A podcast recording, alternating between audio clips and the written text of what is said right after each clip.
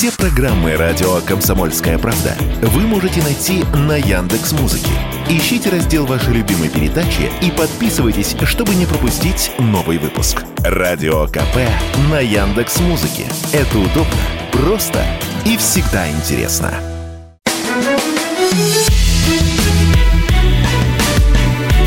Бофт знает.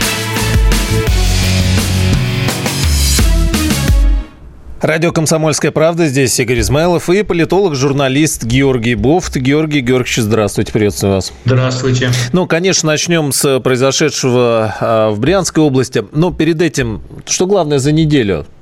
О чем думали? А что, а что на себя внимание обратил? Что в глаза бросилось? Главное, за неделю, за месяц, за год продолжается военный конфликт на Украине, поэтому все события крутятся вокруг него. А, и попыток а, его как-то утихомирить, которые с разных сторон а, предпринимаются, но пока не приносят никакого успеха. Я думаю, что в обозримом будущем пока не принесут. Обе стороны делают ставку на военные действия и считают, что могут достичь своих целей военным путем. Интересный момент. Э, и здесь же много разговоров о мирном плане, но об этом давайте чуть позже. Начнем с произошедшего в Брянской области. Проникли на приграничную территорию, открыли огонь по гражданским лицам. Видели, что это гражданская машина, видели, что там сидят гражданские лица, дети, Нива обыкновенная. Открыли огонь по ним. Это заявление Владимира Путина оперативное. А э, чего они хотели-то? В чем, э, в чем цель была, на ваш взгляд? Добились они того, чего хотели? Как бы ответили? Да? Я думаю, что эта цель, она преследовала прежде всего а, информационно-психологический характер такой пиарочной операции, а, которая была приурочена отчасти к годовщине СВО, и была призвана показать, что вот э, ВСУ может наносить какие-то удары э, по российской территории, неважно даже по каким целям, но просто обладает такой технической возможностью и даже проникать на эту российскую территорию. Э, отчасти это нужно для того, чтобы показать и западным партнерам Украины, что вот возможности ВСУ, они достаточно, так сказать, широки, велики, и, а, значит, э, вот не зря дают эти вооружения, которые идут на Украину полноводным потоком.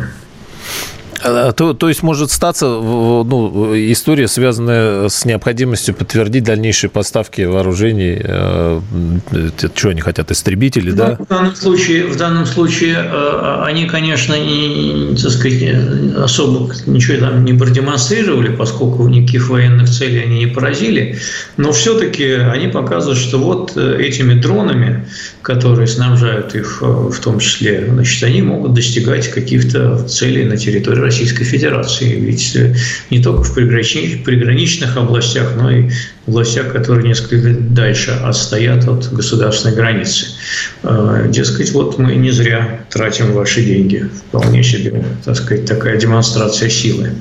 Как, на ваш взгляд, каким должен быть ответ здесь? И э, нужно ли обращать внимание вот на вопрос, связанный с безопасностью, что-то в этом плане предпринимать дополнительное? Ну вот как, какие меры но вопрос о дополнительных мерах э, как стоит, конечно, вопрос о том, насколько технически способны российские погранвойска э, предотвращать проникновение, в том числе малых э, целей, угу. и насколько, так сказать, они могут преодолевать систему ПВО. Это вопрос открытый. Как видим, так сказать, могут. А, и, э, стало быть, эту систему ПВО нужно э, совершенствовать каким-то образом. Корректно ли сравнение, когда говорят об ответе, э, ну вот есть точка зрения, что надо вспоминать об опыте Израиля или Соединенных Штатов. В большей степени, если говорить об опыте Израиля, то вспоминают о родственниках тех, кто, о родственниках террористов, да, которые могут находиться здесь, чтобы сладкой жизнь им не казалось. Ну, вы знаете, э, э, у нас, может быть, полстраны имеет родственников на Украине, э, или пол Украины имеет родственников в России. И так можно далеко зайти. Это, я думаю, что не наш путь. Потом в Израиле все-таки речь идет о, в том числе, противостоянии представителей разных религий. А, все-таки те, кто нападает на Израиль, принадлежат к группе исламских террористов, или исламистов и так далее. И они нападают на еврейское государство, иудейское государство. Здесь же, в общем, воюют два православных народа, достаточно близкие друг к другу по этническим и культурным принципам. Поэтому я бы не раскручивал охоту на ведьм в данном случае или родственников этих ведьм. Надо определять, кто виноват по-настоящему, а кто не виноват. А президент, э, опять же говоря об этой ситуации, сказал, что вот именно такие люди ставили перед собой задачу лишить наш, нас исторической памяти, лишить э, своей истории, лишить э, значит, своих традиций, языка. Ну, понятно, о чем речь. Что, вот то, что мы делаем, на ваш взгляд, э, достаточно для того, чтобы э, этого не произошло, чтобы мы сохранили э, вот все, что перечисляется, и историческую память, и историю, и так далее. А, что-то еще, может быть, нужно сделать? Не, ну, особенно в вопросе истории, кстати. Вот последние годы ведь мы много внутри тоже спорили и дискутировали, да, о, о разных исторических моментах. Вот что сегодня, на ваш взгляд, что нужно еще сделать, да, что мешает, э, на какой основе все это надо делать? А, я боюсь, что мы много уже чего понаделали а, для того, чтобы а, историческая память как бы была перезагружена. Потому что до 24 февраля у нас была одна историческая память вместе с Украиной, а после 24 февраля прошлого года будет явно другая. Вот, э, поскольку ход военных действий э, привел к тому, что э, в краткосрочном, среднесрочном и достаточно долгосрочном плане говорить о дружбе и любви между русским и украинским народом, мне кажется, не приходится. Поэтому многое будет нужно выяснять после того, как военный конфликт закончится, и в зависимости от того, чем он закончится. А, мне сейчас кажется, что мы не сможем ответить на этот вопрос. Ну, э, это интересный момент, э, вот в каком-то смысле, наверное, приводящий нас к идеологическим э, вопросам. Мы, может быть, тоже чуть позже к этому обратимся, тем более, в общем, новости все равно вокруг этого так или иначе идут. Мирные переговоры, вот то, с чего вы начали, да, события последних дней и уже там последних месяцев. Зачем Лукашенко летал в Пекин, вот итоги встречи с Си Цзиньпином, как вы трактуете? Ранее на этом фоне Китай предложил мирный план. Лукашенко э, предложил объединить промышленную политику Беларуси, Китая и России. А, и вот что мы наблюдаем? Лукашенко летал по своим делам, э, вот в государстве Беларуси, да? Или это все как-то связано и на что-то выйдет? Ну, Лукашенко прежде всего летал по своим делам. А, Беларуси нужно наладить хорошие отношения экономические, в том числе с Китаем. Ну, Беларусь ведь тоже находится под достаточно жесткими санкциями, которые несколько слабее, чем антироссийские санкции, но ему хватает вполне. Вот. А между тем, а, экономическое сотрудничество с Китаем, оно застопорилось. И не после начала военного конфликта даже на Украине, а еще после массовых протестов 2020 года когда, в общем, Пекин поставил дальнейшее развитие на паузу, ожидая, очевидно, э, прояснения судьбы режима Лукашенко. Вот сейчас она вполне прояснилась. Он усидел после массовых протестов. Мне кажется, посидит еще какое-то время, и ему нужно самостоятельно развивать отношения с Пекином, и в том числе независимо от России. А, он хочет показать, что он никакая не марионетка кремлевская, а он вполне себе суверенный руководитель, который останется суверенным, и Белоруссия не вольется в состав России, она будет останется самостоятельным государством. Вот, и вступать в военный конфликт он не хочет. А, и, наверное, хочет, чтобы э, Китай его в этом смысле, кстати говоря, поддержал.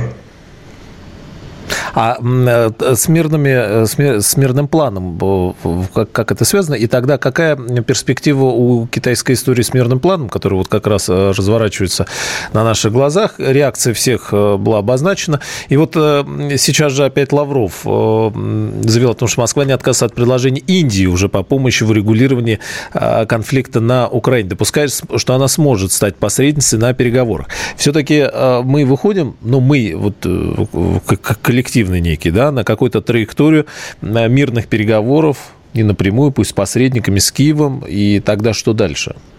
Хотелось бы, конечно, но, к сожалению, мне кажется, это пока остается областью благостных разговоров. Китайский мирный план, если его внимательно почитать, абсолютно нереализуем в текущих условиях. Ни одна страна не считает его реалистичным. Россия тоже не считает реалистичным, но не может в силу вежливости и отношений специфических с Пекином, так сказать, открыто. Вот. А Украина тоже, конечно, стесняется обозвать это пустой бумажкой, но, в общем, дает понять, что никакого отношения к реальности он не имеет.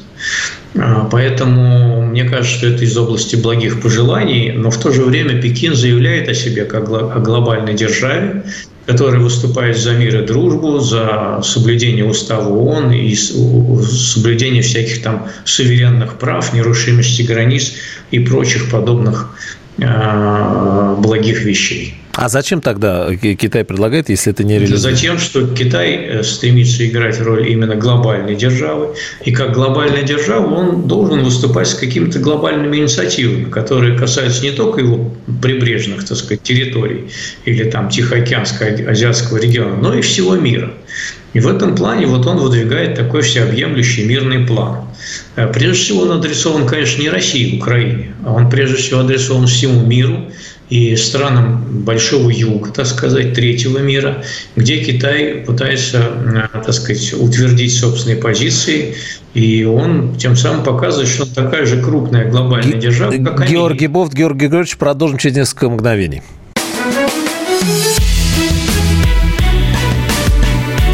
Бофт знает. Продолжаем с э, политологом э, Георгием Бофтом. А, Георгий Георгиевич, по поводу все-таки мирного плана, ну вот э, если Лавров про Индию сказал, да, был там, видимо, предложение, какие условия, там для этого должны какие-то условия сложиться, или он внезапно мы можем обнаружить, что при участии разных стран что-то сложилось, и вот тогда что, как, как он может выглядеть? Это заморозка или это там отвод позиций миротворцы? Вот на что мы согласны, на что мы не пойдем ни при каких обстоятельствах, и где могут быть точки соприкосновения, если они вообще могут быть сейчас? Значит, сначала 15 секунд рекламы, я должен сказать, призвать всех подписываться на телеграм-канал, который называется так же, как эта э, э, замечательная передача «Бог знает», поэтому угу. э, вот, э, пользуясь служебным положением, Правильно подписываться. Там мы обсуждаем подобные вещи, там можно и в чат написать что-нибудь такое резкое. Вот. Что касается мирного плана, то дело в том, что ведь Москва и Киев видят совершенно по-разному стартовые даже позиции переговоров. Да даже стартовый. Ведь Украина э, еще выдвинула так называемый план Зеленского из 10 пунктов, который в числе прочего в качестве предварительных условий для переговоров э, значит, выдвигает это отвод российских войск на границе там, чуть ли не 91 года, э, выплату репараций, там, разоружение России и так далее и тому подобное. Вот. Россия же в качестве тоже стартового позиций э, выдвигает э, признание территориальных э, сказать, потерь Украины, даже не по линии противостояния, а по той линии, которая обозначена в том, как это записано в поправках Конституции России, где включены в состав России были соответствующие области. Вот, при таких стартовых позициях, в общем, никаких переговоров быть не может. Э, в реальности до тех пор, пока, э, значит, э, ну, даже, даже не то, что какая-то из сторон победит, да, а тогда, когда обе стороны поймут, что они не могут достичь своих целей военным путем. Вот обычно это так. В этом плане сравнивают там с Первой мировой войной, когда, собственно, мирные переговоры, они и состоялись после того, как Э, не только Германия поняла, что она не может достичь поставленных целей, но и союзники Антанты поняли, что они тоже не могут достичь поставленных целей. А сейчас Дальше. такая ситуация? Э, а мы пока не знаем. Мы пока не знаем, потому что пока нет такого понимания ни в Москве, ни в Киеве. Э, и Москва, и Киев исходят из другого, из другого что они могут достичь поставленных целей для каждой страны разные именно военным путем. Российское руководство говорит, что цели и задачи СВО будут выполнены, А Киев, так сказать, расхрабрился и говорит, что не только на границе там 24 февраля выйти надо, но и Крым забрать обратно. Вот, соответственно, так сказать, мы не видим тут никакой основы для компромисса. Ну а призывать к миру – это же, так сказать, такая профессия у дипломатов. Э, э, никогда не вредно говорить о том, что мы за мир там, и так далее и тому подобное. Демонстрировать свое миролюбие. Потому что когда там Нарендра Моди призывает в Индии к миру, ну, что ему ответить? Что мы что, за войну, что ли? Нет, мы тоже за мир. Мы за мирные переговоры никогда не исключали такой возможности. Вот. А дальше начинаются подробности, в результате которых выясняется, что, в общем, э, ни одна страна к мирным переговорам не готова на сегодня. А интересно, если возвращаться к Китаю, Китай, не дойдя до темы с Тайванем, уже получил, ну, как они в Вашингтоне подумали, а что заморачиваться, когда санкции можно ввести за Украину на Китай, и начали эти санкции благополучно вводить. А вот эта история подтолкнет э, Китай к э, какому-то более тесному сотрудничеству с нами в военной сфере? И, ну, э, может ли это повлиять? Да. Во-первых, все-таки за Украину масштабных санкций против Китая не введено. А, введены считанные санкции в связи с Украиной. Но это намек такой? Ну, намек, пока намек, uh-huh. пока намек и угроза. Введены считанные санкции против отдельных нескольких китайских компаний, которые якобы нарушили санкционный режим Америки э, в отношении России касательно Украины. А те санкции, которые введены против китайских компаний, они, ну, на самом деле, по сравнению с нашими, просто смешно. Это на самом деле ничто. Они чувствительны для Китая по-своему, но не идут ни в какое сравнение с тем, что устроили западные санкционеры против России. Вот, поэтому это висит в качестве угрозы. Теперь, что касается того, насколько она чувствительна для Китая. Она чувствительна, потому что товарооборот Китая с Соединенными Штатами по итогам прошлого года 759 миллиардов долларов, из которых, э, значит, там э, соотношение китайского экспорта в Америку против китайского импорта из Америки примерно 400 миллиардов против 200, я грубо говорю. Товарооборот с Европейским Союзом еще больше. Он превысил 800 миллиардов долларов, понимаете? Это существенный объем. То есть на весь Запад почти стран... полтора, полтора триллиона против нескольких сотен с нами. Ну, у нас даже несколько сотен. У нас, 200, там значит, 300 было по итогам прошлого года э, Я посмотрю 150, да. где-то 190 миллиардов максимум. Может быть, сейчас вот 190 миллиардов долларов, да, наш товарооборот с Китаем, он меньше, намного. Поэтому тут на весах лежат разные гильки. Понимаете? Конечно, российский рынок для Китая интересен. А, покупать по дешевке российское сырье для Китая еще интереснее. И он теперь понимает, что он, так сказать, главный покупатель всех ресурсов, от которых мы отказались э, на значит, Запад отказался, и мы отказались, там взаимное произошло. Поэтому, так сказать, один из каких бенефициаров, с одной стороны. С другой стороны, дестабилизация европейского рынка Китая нафиг не нужна дальнейшего разрушения, потому что это огромный рынок сбыта. Там такой же торговый профицит у Китая, э, как и с Америкой, примерно тоже соотношение 2 к 1. А, вот. Поэтому вот такие интересы у них. Они очень хотят, на самом деле, чтобы все было мирно, тихо, и чтобы они продолжали торговать со всем миром. Вот интересно, с одной стороны, да, э, чего хочет Китай, с другой стороны, а, вот это заявление э, Лукашенко, значит, об объединении промышленной политики и о наших собственных действиях. Ну, такой может быть большой вопрос. Я приведу цитату президента. Помните, вот, э, значит, он сказал по поводу Запада, что у них одна цель, ну, Соединенные Штаты, Запад раскассировать бывший Советский Союз и его основную часть Российскую Федерацию. Если это произойдет, они, Запад, примут нас в так называемую семью цивилизованных народов, но только отдельно. Здесь хочется сказать по частям. Президент сказал отдельно, каждую часть отдельно. Для чего? Для того, чтобы помыкать этими частями, поставить под свой контроль. Если мы пойдем по этому пути, я думаю, что судьбы очень многих народов России, прежде всего, конечно, русского народа, могут кардинально поменяться. Просто кардинальным образом. Ну и там дальше помните, да, вот, значит, московиты, уральцы и так далее. А Россия э, десятилетиями э, строила, и не последними 30, да, мы как с вами касались этой темы, строила проект Большой Европы от Лиссабона до Владивостока вместе с Западом с целью слиться в союзе с Германией, на основе этого построить Большой Евросоюз, наши ресурсы, их технологии. Эта история не получилась. Сейчас подчеркнуто говорится, и уже понятно, что больше России, значит, распадаться, и по частям она никуда не пойдет. Но наблюдаем ли мы сегодня э, разворот? И та же самая история. Российские ресурсы, но теперь не западные технологии, а китайские, с объединением в нечто большее. А насколько это имеет место, насколько это перспективно, насколько это интересно Китаю? И вообще, вот э, что вы думаете по этому поводу?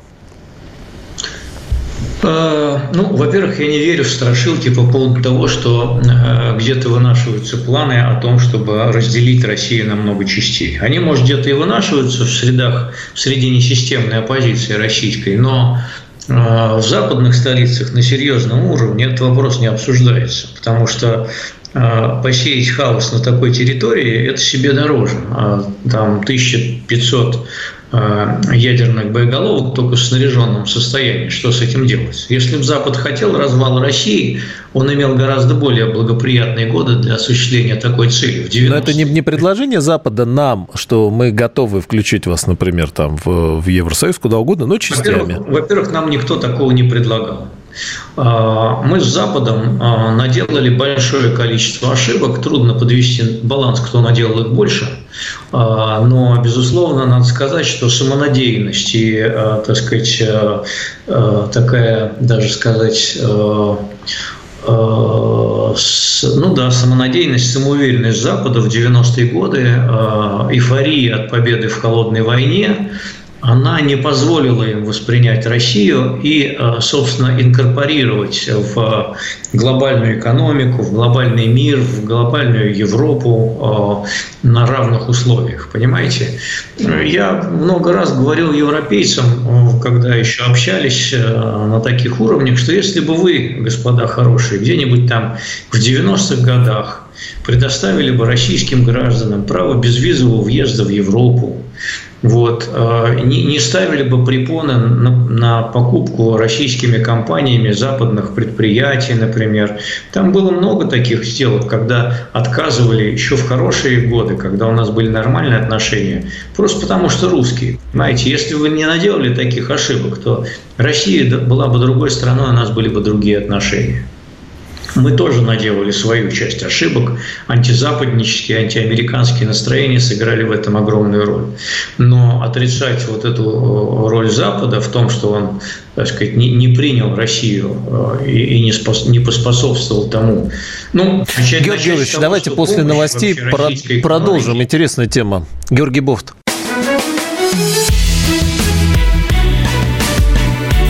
Бофт знает.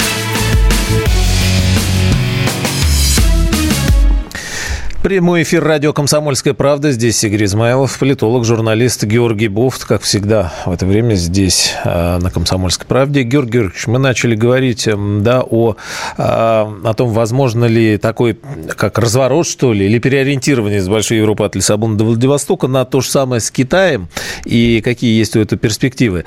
Э, и вы вот начали говорить, что Запад э, наделал ошибку тогда в 90-х, не принял Россию, не пошел по этому пути. И вот здесь интересно, ведь была холодная война, да, да и в Советский Союз совершенно осознанно пошел на отказ от идеологии, как Путин потом говорил, от э, территории с тем, чтобы в эту, э, значит, э, с, ну, перспективы эти выстроить с Европой. А на днях Энтони Блинкин заявил, что Россия и США не находятся в состоянии холодной войны, так как сейчас нет противостояния идеологии. Очень интересное заявление. Говорит, что отсутствует противостояние коммунизма и демократии. По этой причине происходящее нельзя назвать старым термином, который характеризовал прошлые противоречия между США и СССР. И вот возвращаясь к тому, о чем вы говорили, а в чем были противоречия тогда, в начале 90-х, и в чем они сейчас? Почему тогда Запад э, не принял Россию? И какие, грубо говоря, претензии у него сейчас? Вот в чем? И там капитализм, и тут капитализм.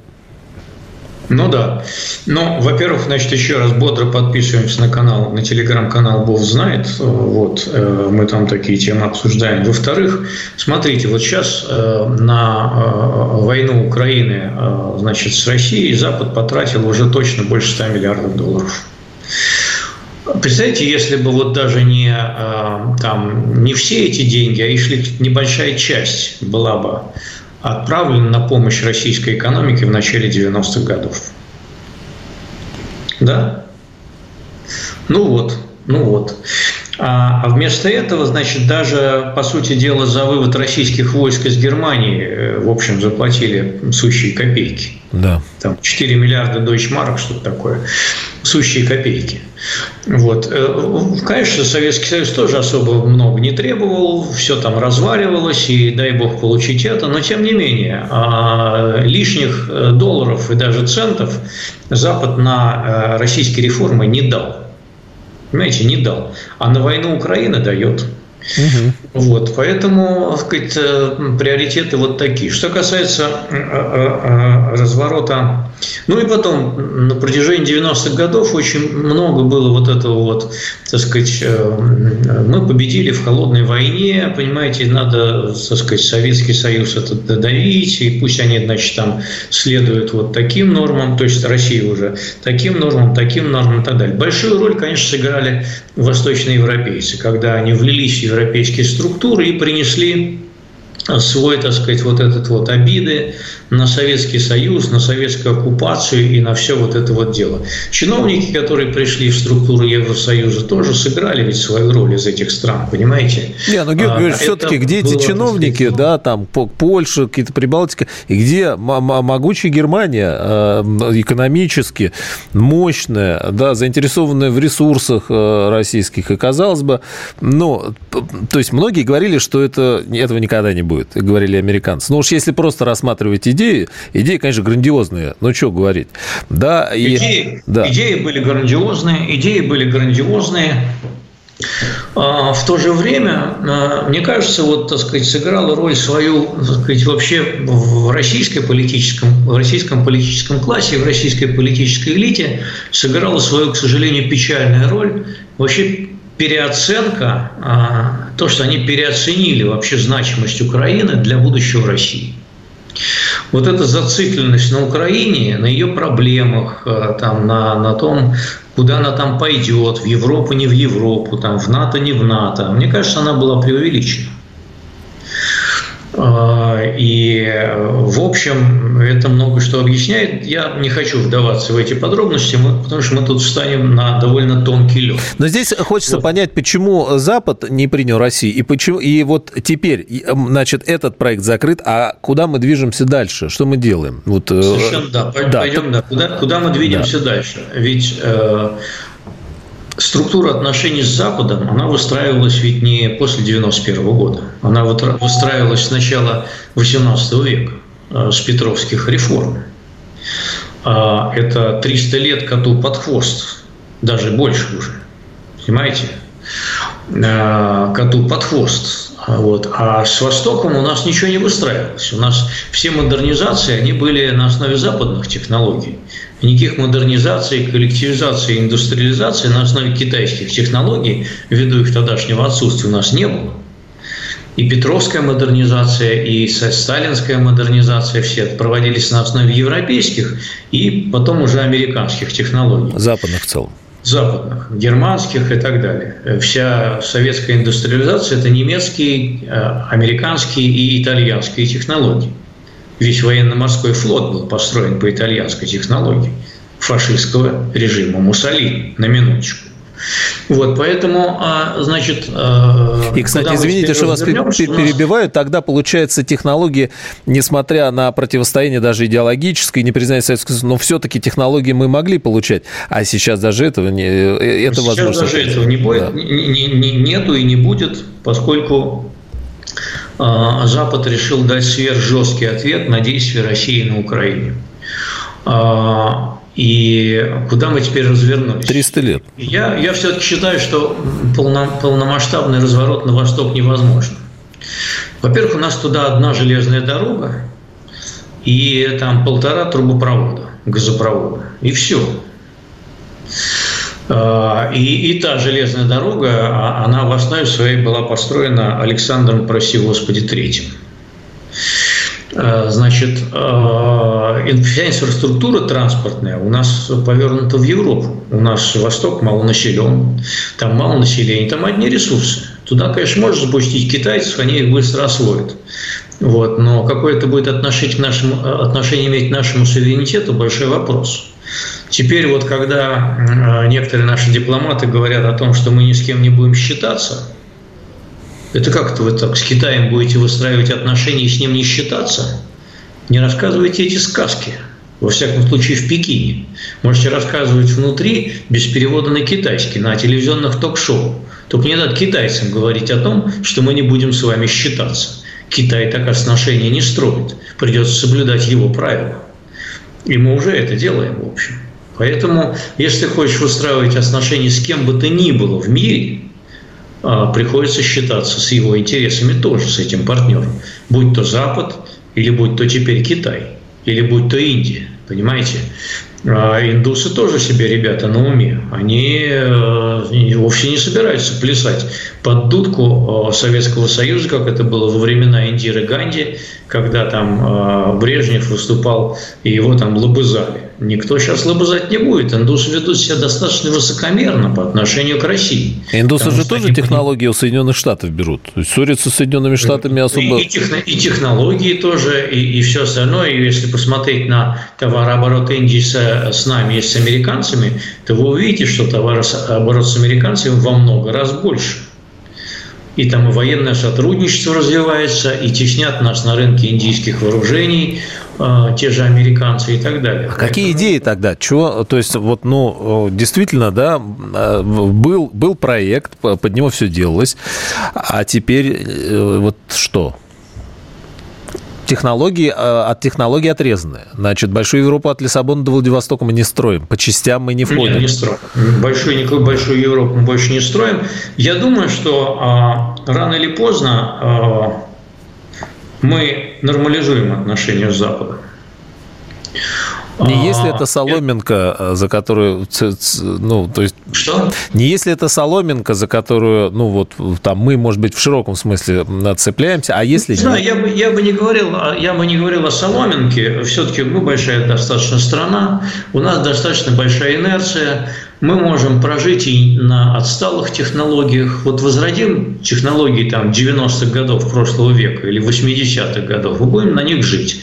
Обойдемся без э, этих самых. Это такая отсталая будет э, довольно в экономическом, технологическом плане страна, но тем не менее какое-то время она на, на этом уровне может просуществовать без голода, без краха, так сказать, полного инфраструктуры и так далее и тому подобное. Речь не идет о развитии, понимаете, потому что э, все равно какие технологии мы можем заимствовать. Мы не можем все изобрести заново сами. Вот когда говорят об импортозамещении, оно не может быть абсолютным, потому что э, ну, в каких-то областях может быть и возможны успехи. Вот я видел у нас, например, активность российской промышленности в последние, так сказать, месяцы, она достигла небывалых э, а, а, размеров для прежних мирных времен. То есть что-то будет, понимаете? Но это будет совершенно другой уровень, ни в какое сравнение не идущее с современными передовыми технологиями, что западными, что китайскими, которые, кстати, с ним, ими делиться с нами тоже не будут. Поэтому в, в краткосрочном плане будем выживать, а в долгосрочном плане, я думаю, мы вернемся к сотрудничеству с Западом после окончания, конечно, украинского конфликта. А вернемся к сотрудничеству вот э, с той же перспективой э, мечты объединения. А, а останется там что-то от Запада, от той Германии трудно, или там Польша трудно будет? пока прогнозировать, в каком формате это произойдет, но это произойдет. Потому что много будет зависеть от того, собственно, чем закончится украинский конфликт. Ну да. Я еще раз говорю, я не верю в а, страшилки по поводу того, что там Россия будет раздербанена или как там еще. Э, я думаю, что и Китай, и Запад предпочел бы иметь а, дело с Россией под единым руководством. Георгий Георгиевич, продолжим. Что проще. Есть. Через несколько мгновений Георгий Бофт.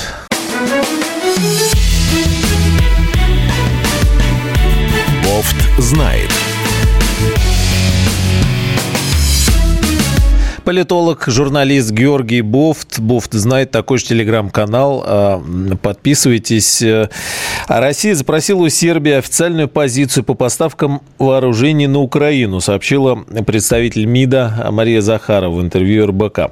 А, э, что это как-то сербы ну, я там пытался вникнуть в эту историю. Вроде как эм, они не были совсем в курсе того, куда пойдут эти вооружения. Э, и официальные сербские власти, э, так сказать, не очень представляли себе конечного покупателя. Но э, посмотрим, так сказать, чем это будет, э, какое будет иметь продолжение.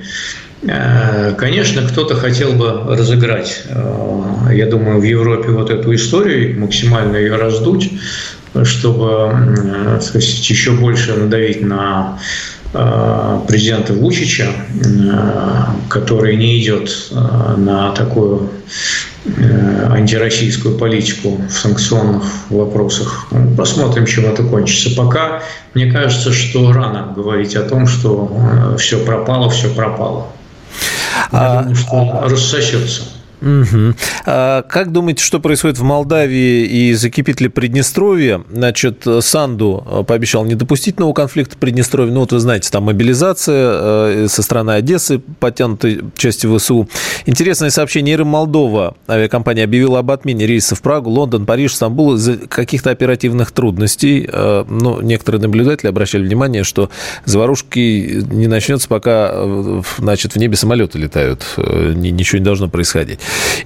И вот опять же, значит, парламент Молдавии одобрил в первом чтении переименование госязыка в румынский. Теперь он официально будет называться не молдавский, молдавского языка, видимо, не будет, а румынский язык. И есть мнение, э, встречается не товарищей, но западных, э, значит, наших бывших партнеров, что используя э, ситуацию, связанную с СВО, да, и в России и Украиной, в Румынии, Европу, Молдавию под шумок могут, значит, это все сейчас попробовать туда утянуть и заодно и развязать еще одну точку конфликта. Тем более России не очень понятно, как тогда подбираться туда просто технически к Приднестровью. Да, что-то мутное там происходит. Я думаю, что э, Молдавия, Молдова стоит на пороге большого шухера. Действительно, я с вами согласен. Вот симптом по поводу массового отмены рейса европейских, закрытия неба, он очень показателен и очень красноречив. Э, судя по всему, время Че действительно наступит где-то в середине марта. Кто это будет, э, можно гадать. Это могут быть ВСУ, хотя, в общем, с другой стороны, отвлекать силы э, на, так сказать, Приднестровье вроде как сейчас не с руки, с чисто военной точки зрения. Я не исключаю, что это могут быть какие-то внутренние силы внутри э, Молдовы, которые устро... пытаются, попытаются устроить и действительно госпереворот. Может быть, даже пророссийские силы, я не исключаю такого варианта. Я не исключаю варианта такого, что э, какие-то, так сказать, действия решительные готовятся со стороны так называемых проевропейских сил в расчете на помощь румынской армии.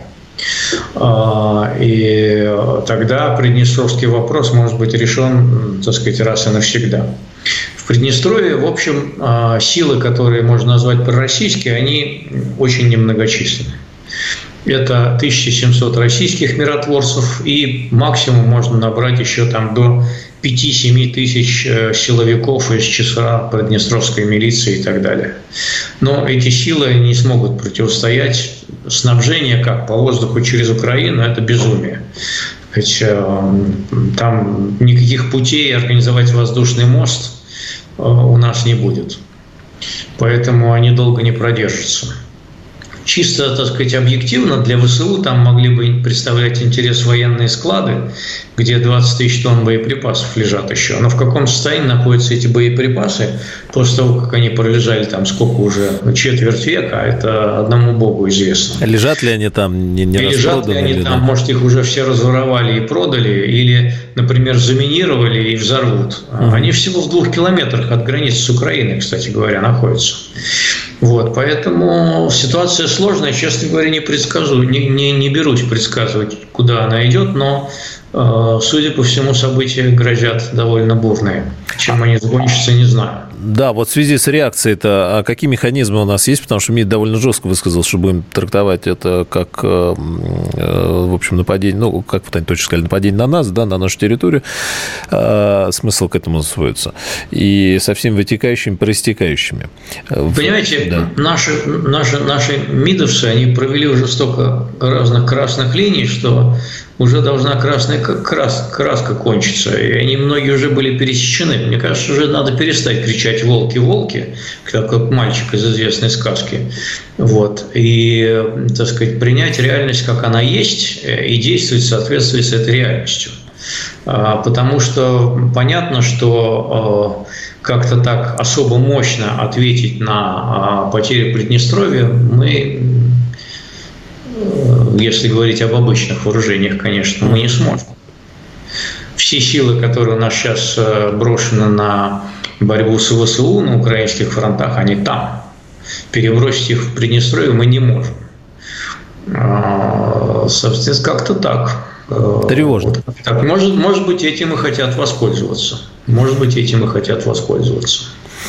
Несколько вопросов еще хочется пробежаться, может быть, хотя бы как-то э, затронуть. Зеленский тут э, предложил Соединенным Штатам НАТО присылать сыновей, дочерей, повоевать э, на фронт. Если Киев не выдержит, и Россия, значит, э, якобы придет в страны НАТО.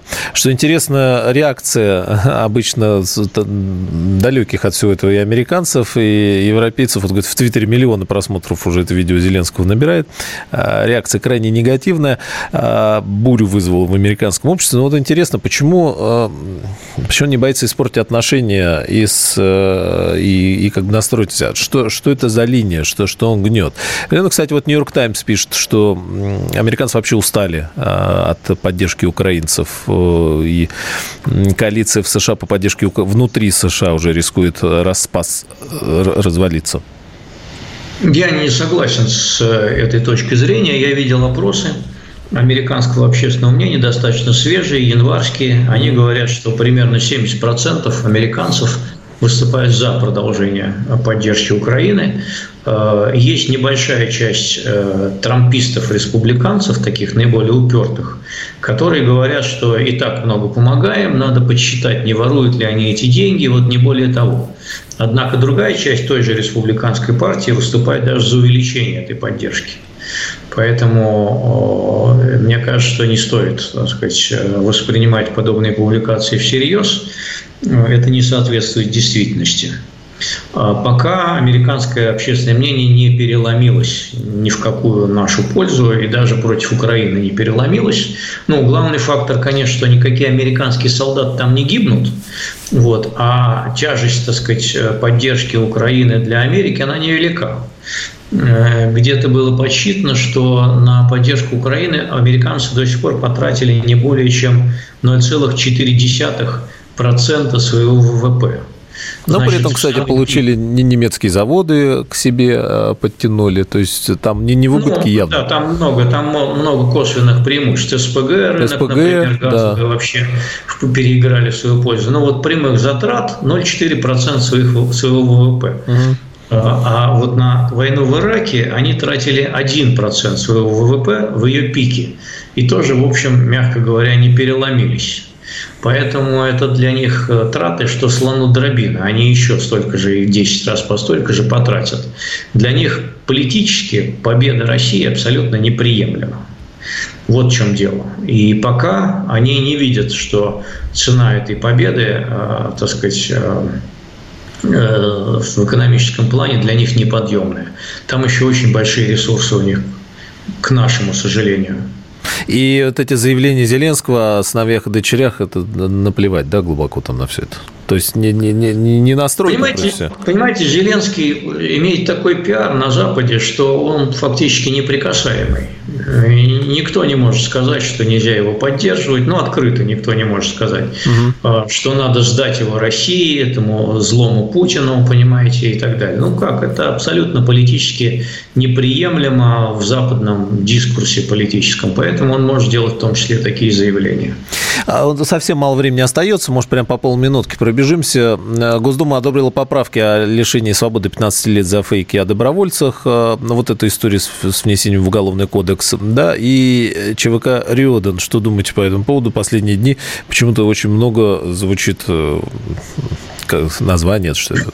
Поскольку само слово дискредитация не имеет в Уголовном кодексе никакого определения, то если заменить его на слово критика, то мне кажется, что такой закон становится абсурдным. Фактически запрещена критика ветеранов СВО, причем под страхом уголовного наказания. Это уголовное наказание по срокам превышает наказание за насильственные преступления, включая некоторые виды убийства. Мне кажется, это странно по-другому написать или вообще пока этой темы не касаться? Прописать, Понимаете, у нас, да. есть, у нас есть закон о дискредитации там, ветеранов сил. и так далее, да. об оскорблении и так далее и тому подобное. Мне кажется, в данном случае это эксцесс законодательный. И прям несколько секунд под ЧВК Проблемы какие-то с молодежью у нас возникли, за которые мы не доглядели раздуты. А, молодежь, это, которая там пошла вот в этот ЧВК Рёдан, значит, мне кажется, проблема раздута. Такие фанатские и прочие субкультурные группировки возникают сплошь и рядом, начиная от хиппи, кончая там... Спасибо, эмо, Георгий Георгиевич. Все, много тем затронули. Георгий Бофт на радио «Комсомольская правда». Бофт знает.